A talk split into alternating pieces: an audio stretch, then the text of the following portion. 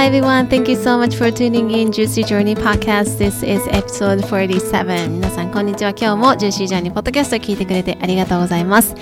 えー、エピソード47ですね。皆さん、いかがお過ごしでしょうか ?7 月ももう間もなく半ばということなんですけども、どんな前半を過ごされてましたでしょうかね？はい、あの、私はですね、最近ちょっと、あの、身の回りのものをで、あの、身の回りをですね、少しちょっと整理しようと思って、あの、ま、そんなにね、物もなかったんですけど、ちょっと物とかを片付けたりとか、あとはですね、あの、スタンドアップデスク、スタンディングデスクを購入しました、ついに。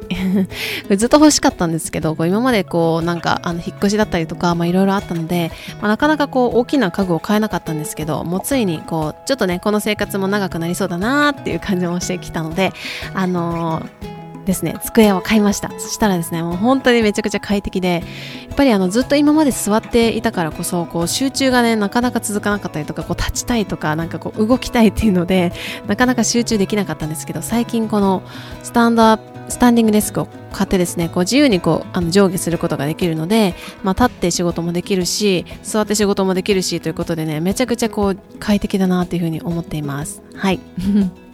ということで、えー、皆さんはいかがお過ごしでしょうか？今日はですね、えっ、ー、と、Wellness Wednesday ということで皆さん日本は水曜日だと思います。Wellness ということなので、まあ、ちょっとなんかこう、ウェルネスに関係したあのことについてシェアしたいなというふうに思います。今日はですね、えっ、ー、と、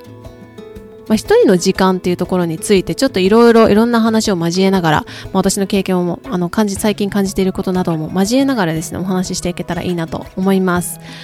えっ、と、こちらに来てですね、あの、とても仲良くなったお友達がいて、ま、たまたまね、あの、イベントで知り合った子だったんですけど、まあ、その子と、まあ、えっ、と、いろんなね、なんかジムに一緒に行って、バー実は一緒に行ってたりとか、うん、してるんですけど、えっ、と、その子とですね、あの、リレーションシップ、リレーションシップの話をしてたんですね。まあ、パートナーだったりとかっていう話のことをしてた時に、その時に彼女が、Right now, I'd like to spend more time with myself, not by myself って言ってたんですよ。Right now, I'd like to spend more time with myself, but not by myself って言ってて、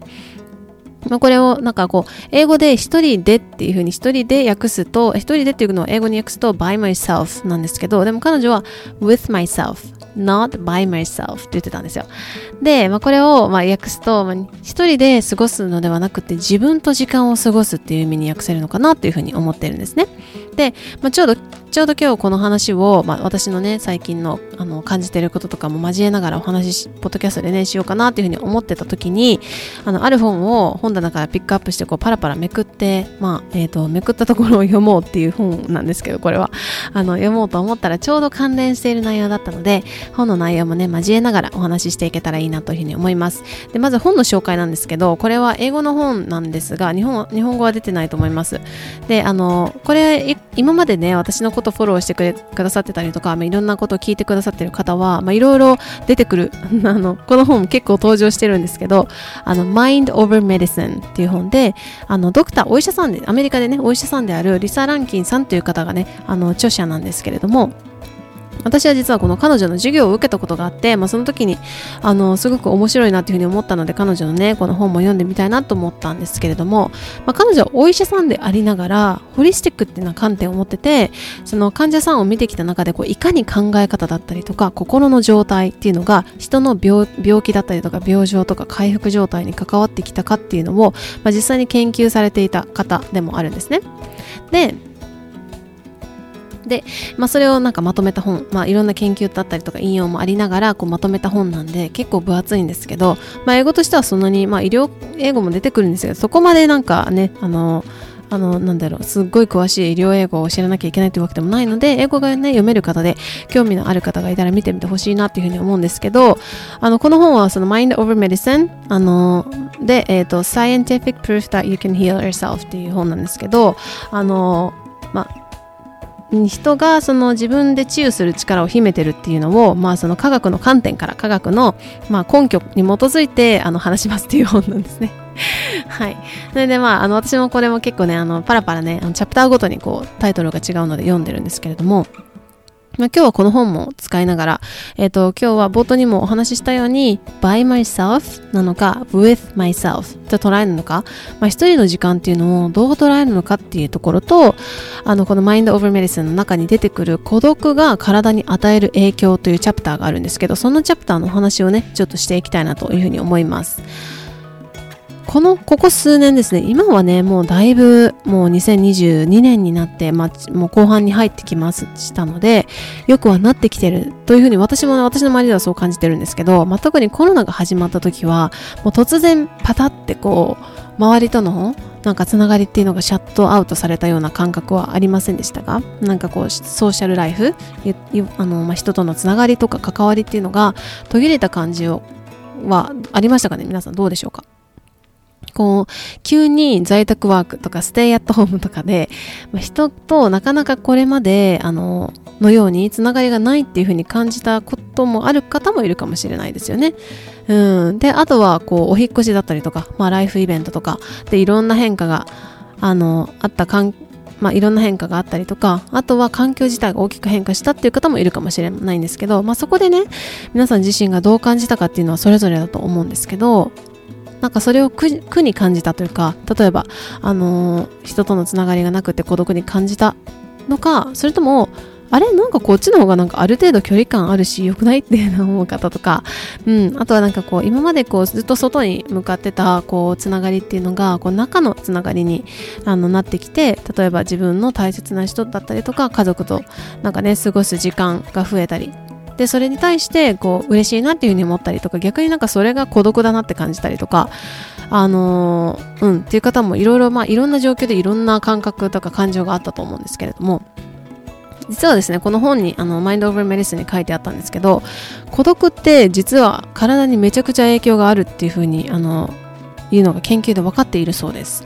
で孤独感っていうのをこの取り除くっていうことは禁煙するのと同じぐらい体に影響があるみたいなんですね。うん、これ結構びっくりじゃないですか。なんか禁煙って聞くと結構なんか体にね、なんか喫煙って聞くとちょっとなんか体に悪そうだなとか思ったりすると思うんですけど、禁煙って聞くとなんか、ああ、なんか体にまあ良いというか、そのいらないものを入れないみたいな感じなのかなって思うってたんですけど逆に孤独感と禁煙っていうところが、まあ、結構いあのつながってるっていうのはねちょっとびっくりしましたね。うん。で孤独を感じる人とそうでない人はストレスホルモンのコルチゾールってよく聞くと思うんですけどコルチゾールとか体の炎症に対する反応免疫システムの反応が違うっていうのが研究で分かってるみたいなんですね。で孤独な人って実は血圧が高い。かったりとかコルチゾール値っていうのが高かったりとか免疫の働きっていうのがその孤独に感じてない人と比べるとだいぶ違いがあるみたいです。であとは孤独に感じている人は病気になりやすいっていうふうに言われていて心臓の病気だったりとか乳がんとかアルツハイマーとかが高いっていうふうに言われてるんですね。であとは睡眠の質にも関わるみたいであの確かにこう睡眠の質とね関わりがあるならばこうメンタル的なところもそうだし体の健康っていうところもかなり影響を受けそうだなっていうふうにも思ったりもします。うん。じゃあじゃあね、それなんだったら、じゃあ孤独に感じないように人のいるところに行けばいいとか、もっと人と過ごす時間を増やせばいいとか、あの、じゃあ逆に人と関わりがある人は、あの、こういう病気にならないのかとか、そういう単純な話ではないと思うんですよね。うん。これは、あの、私が今日シェアした、ししたかったお話あの、お友達とのお話だったりとか、あとはこの本の中にも書かれていることなんですけれども、やっぱり捉え方を変えることなんですよね。だからたとえたくさんの人が周りにいる環境でもその中でも孤独に感じることってないですか皆さん。うん。例えばじゃあすごい分かりやすい例で、あのー、自分が話さない言語の人たちの一人だけそこにポツンって、あの輪に入ると人と関わりはあるけれどもなんかこう孤独に感じたりとかっていうことをを感じる人の方が多いんじゃないかな。もう感じない人もいるかもしれないけど。うん。なので、その単純に人が周りにいればいいとか、単純に人と関わりを作ればいいっていうわけではないんですね。で、あの、私自身もですね、この最近こうハワイに引っ越してきて、約今2ヶ月が経ったんですけれども、あのー、やっぱり最近生活もガラッと変わって、もうお引越ししてきたこともあったりとか、仕事もね、完全にリモートになっているので、一人の時間っていうのが圧倒的に今までよりも増えたんですよ。うん、で休日もなんか過ごし方が全く違ったりとかあと平日も本当に圧倒的に一人の時間が多いんですね。であのここ数年は本当に、まあ、コロナもあったものの誰かと過ごすっていうことがすごく多かったので一人で過ごす時間が突然増えた時にあれ？あれ？って最初はなったんですよ。だからすっごい時間ができてこう何しようみたいななんか暇だなって思ったりとかも実はしてたんですけどでもこの私のお友達が言ってたみたいに一人ぼっちみたいな一人っていう孤独っていうよりも spend some time or spend more time with myself あの自分と時間を過ごすことでなんか私はあこういう考えがあったんだなとかなんかこういうことを思っているんだなとかなんかこういう一面もあるなっていうふうになんかどんどん自分がこう分かっていくような感じで面白いなっていうふうに思ってたりもするんですね。で、ここをこう深めていくというか、どんどん磨けていくという、磨けていくと、あの感性っていうか感覚っていうのもこう磨かれていく感じがあるなって思うんですね。こう自分をこう表面的に見るのではなくてこうもっともっと深く見ていくというか表面的に例えば私はこうだからとか周りの人がこう言ってるからこうなのかもしれないっていうのではなくってこうもっと深くてこう腑に落ちていく感じです。うん、でやっぱりそうすると感覚とか直感力みたいなところかなが磨かれていく磨かれているなっていうふうに私はこう感じているんですけれども。だからこう誰かと一緒にいるから幸せなのではなくとかあとは誰かと一緒にいるからその孤独を感じないっていうのではなくってこう自分で自分を幸せにするというか自分と時間を過ごしていく。であとは自分でいることである自分でいることを心地よくするっていう意味なのかなっていうふうにも思ってるんですよねでこういうことができていくとこう誰かにこう依存するというか誰かがいないと私は孤独感を感じるとか誰かに話さないと私は孤独感を感じるとか、まあ、そういう依存っていうところが必要がなくなってきて、まあ、これはその家族であってもそうだし友達であってもそうだしパートナーであってもコーチであってもそうだと思うんですよ。うん、でなのでその依存する必要がなくなっていくからこそ人との関わりっていうのもこうもっともっとヘルシーになっていってるなっていうふうに感じるんですね。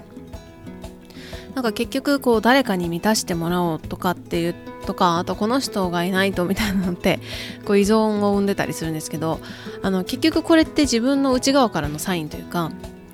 自分が満たされていないっていうサインだったりそれを、まあ、結局はこの現実としてそれが、ま、周りの人に現れているみたいなところなのかなっていうふうに思ったりもします。でまあここを踏まえた上で本の引用なんですけど、えーと、英語でまず言うと Deep in our souls we long for love, belonging and human connection. Deep in our souls we, love for,、uh, we long for love, belonging and human connection. まあ私たちは心の奥底で愛とか所属人とのつながりを求めているっていうふうに書かれてるんですけどじゃあどんな風に人と関わっていくのがこうヘルシーなのかっていうところで、まあ、今日はね私がこう考えたところとか、まあ、本にも書いてあるところとかを交えながらこう3つシェアしたいなというふうに思うんですね。でまずこう一番大事なのはその人とのヘルシーなリレーションシップっていうところの前に一番すごく大事だなっていうふうに思うのは自分が誰なのかっていうのをえっ、ー、と本当に知ること、自分が知ってあげること。うん。で、あのオーセンティックっていうと、まあなんだろう、ナチュラルというか、本当になんかこう、リアルな自分って本当に美しいんだよというふうに書かれていて、で、あの、なんか今、なんだろうな、こう、例えばこのコミュニティに入ったらこういうなんかあのコミュニティの中でフィットして生きていかなきゃいけないとかこのここではこういうこと言っちゃいけないとかこういう自分でいなきゃいけないみたいななんかこうの状態でなってしまうとなんかね、自分自身の一部みたいなの自分の感覚だったりとかっていうのを失ってしまったりとかあとはこの本にも書かれてるんですけどあの健康を犠牲にしてしまうというふうに書かれてるんですね。うん、さっきもねあのありましたけどその孤独っていうところに関してはあの心臓の病気だったりとか乳がんアルツハイマーとかが高いって言われてたりとかあと睡眠にもねあのあの害が出てくるっていうふうにも書かれているのであのやっぱり健康も犠牲にしてしまうよと、うん、なのでまずは自分がどんなことを考えているのか。でそういうどういう時にこう満たされる感覚とか幸せだなっていうふうに感じることがあるのかこういうことをこうもっと知ってあげる。でその上でこの先にね今から2つシェアすることがあるんですけどそれをやっていく必要があるのかなっていうふうに思いますはいでまず、えっ、ー、とね、今のが1つ目で2つ目は、えーと、人との関わりの時にはヘルシーバウンダリー、まあ、ヘルシーな境界線を引くっていうふうに書かれています。うん、でここまではいいですよ。でここからはちょっと NG ですよっていう、まあ、境界線ですよね。で、あの、パーソナルスペースで、こう、例えやすい、例えると分かりやすいと思うんですけど、あの、人によっては、こう、人との物理的距離が近い、近くても大丈夫な人もいるし、あとは、すごい、こう、パーソナルスペースっていうか、ここまで入ってこられたら不快みたいなのあるじゃないですか。そういう、それが広い人もいると思うんですよ。うん。なので、まあ、これは人によるけど、まあ、こんな感じで、こう、自分の中で境界線をしっかり引くっていうこともすごく大事だと思うし、かつ自分に引くからこそ、そ相手の境界線っていうのもしっかりとこう見極めてあげるというかあそこが彼ら彼女彼 まあ誰でもいいけど相手の境界線なんだなっていうのもこう理解してあげるっていうのもすごく大事だなっていうふうに思いますその自分自分っていうのももちろんそうだしそのさらき先にその相手がいるわけなのでねうんで、あのー、そうですね。で、あとは、こう、二つ、えっ、と、三つ目はですね、ハートをオープンにする。めっちゃ英語。ハートをオープンにするってめっちゃ英語なんですけど、でも分かりますよね。なんかこう、あの批判例えばこれ言ったらこう言われるんじゃないかとか批判されることを恐れたりだとかあとはその場に馴染むことばかりっていうのを考えたりとかあとはかっこよく見せよう自分がかっこよく見せようっていうふうになんか思ずっとこうそういうふうに自分を演じるというか、うん、であとはこれをいたらどう思われるかなみたいなところからではなくてこう自分のかっこ悪いところというかこう生の自分を見せるっていうところなんですよね。で、まあ、さっきの一つ目にも言ったんですけど本当にリアルな姿って美しいっていうふうに思うんですね。なのでそのあの本当にこう自分の自分のこう生の姿を見せていくというか、うん、で、まあ、この2つ、3つ目が、のハートオープンにするっていうところに関しても結構ね、私の中でも、課題というか、まあ、実践中っていう、まあ、意識意識はしているところなんですけど、あのー、心の扉が何重にもあるタイプなんですよ私。だからこう本当に結構自分の巣っていうのはめちゃくちゃ先なんですね。あの何個も扉があったその先に自分っていうのがいる感じ？なんかイメージとしては。うん。なんですよね。だからこう本当に自分が安全って感じるところでしか出さない。でもちろんねこのバウンダリーってヘルシーなバウンダリーあの境界線を引くっていうところでもあの関係してくるんですけどその自分が安全だなっていうふうに思えるところでしかやらなくていいんですよね。うん。安全じゃないと思ってる時にこう無理やりやる必要は全くないんですけれどもだけどこう例えば安全だなとかちょっとここだったら出せそうだなっていうふうに思うところに対してこう少しずつ扉を開いていく。心をちょっとオープンにしていく、うん、でっていうのがすごくね大事っていうふうにも、まあ、この本にも書かれていたしあとはこの本の中に引用としてブレネー・ブラウンの、あのー、本もというか引用もねあのされていてあそのなんだろう自分の弱さを見せていくっていうところに関してそれがこの例えば体の健康っていうところにおいてもすごくこう関わりがあるんだなっていうのをね今回こう感じましたはいであのー、まあ、チャプターのね、最後に自分のこういろんな面を見せていくことで、あなた自身がこうマグネットになることができると。で、それによって周りの人にもそのスペースを作り出すことができるっていうふうに書かれているんですね。その、なんだろう、その、生の自分を見せていくとか、弱いところも、まあ生の自分も見せつつ、こう、ハートをオープンにするような環境を、とかスペースをね、作り出すことができるっていうふうに言われてるんですね。やっぱり自分がそういう状態であると、こう、マグネット、その同じような人が、こう、集まってきてくれるから、逆にそこで自分も、こう、出しやすくなったりとかするということなんですよね。うん。あのー、本当にこう、今、いろんなところで、あの、自分がそういう状態であるというか、前どこかのエピソードでもシェアしたと思うんですけど、なんかマニフェステーションとか、なんかこう、5分間感謝のワークをする。じゃあその1日5分感謝のワークをしても、その日、他の十何時間、起きている十何時間の間に、どういうことを考えているかっていうところも、まあ自分のマグネットになっているわけだから、やっぱり自分がどういうところにフォーカスをして、どういうところを、こう、うん、出していきたいかっていうかマグネットになっていきたいかっていうところ。っていうのはすごくこう意識をしてあの最初はね意識をしてそれがこう当たり前になるまでやる必要があるのかなっていうふうに思っています。でなのでこう私自身もねこの、まあ、ヘルシーなバウンダリーっていうところもそうなんですけどやっぱりハートをオープンにすること。で自分からオープンにするとその環境も作り出されていくだろうしそのあの同じようなあのスペースだったりとか同じように考えてる人っていうところとこうマグネットになるのかなっていうふうに思っているので、まあ、私もねこれからも実践していきたいなというふうに思うんですけれどもぜひ皆さんね、ここ、まずはこう、spend time with yourself, not by yourself. 一人ぼっちで過ごすのではなくって、こう、自分自身と過ごしてあげる。で、あとは really tap into yourself. 自分自身が本当に who am I? 自分が誰なのかとか自分がいつもどんな風に感じてるのかどう思ってるのかなっていう風になんか really tap into yourself 自分のことを理解してあげるそしてバウンダリーをヘルシーな境界線を引いてでハートをオープンにしていくまあ、ここをね、あの、まあ、一緒に実践していけたらいいんじゃないかなというふうに思います。はい。まあ、ということでですね、今日はあの自分との関わりだったりとか、人との関わりというところで、あの私の体験談だったりとか、このあの、ま、私の大好きな本 とか言いながらあの全部読めてないんですけど、あの Mind Over Medicine の本をちょっとね、交えながらシェアをしてみました。はい。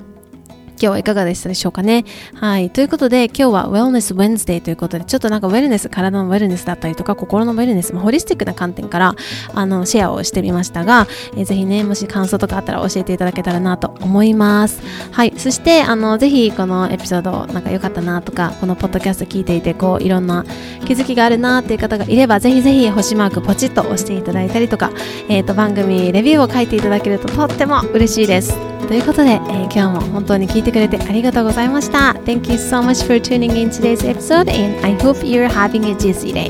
And I will see you next time. Bye!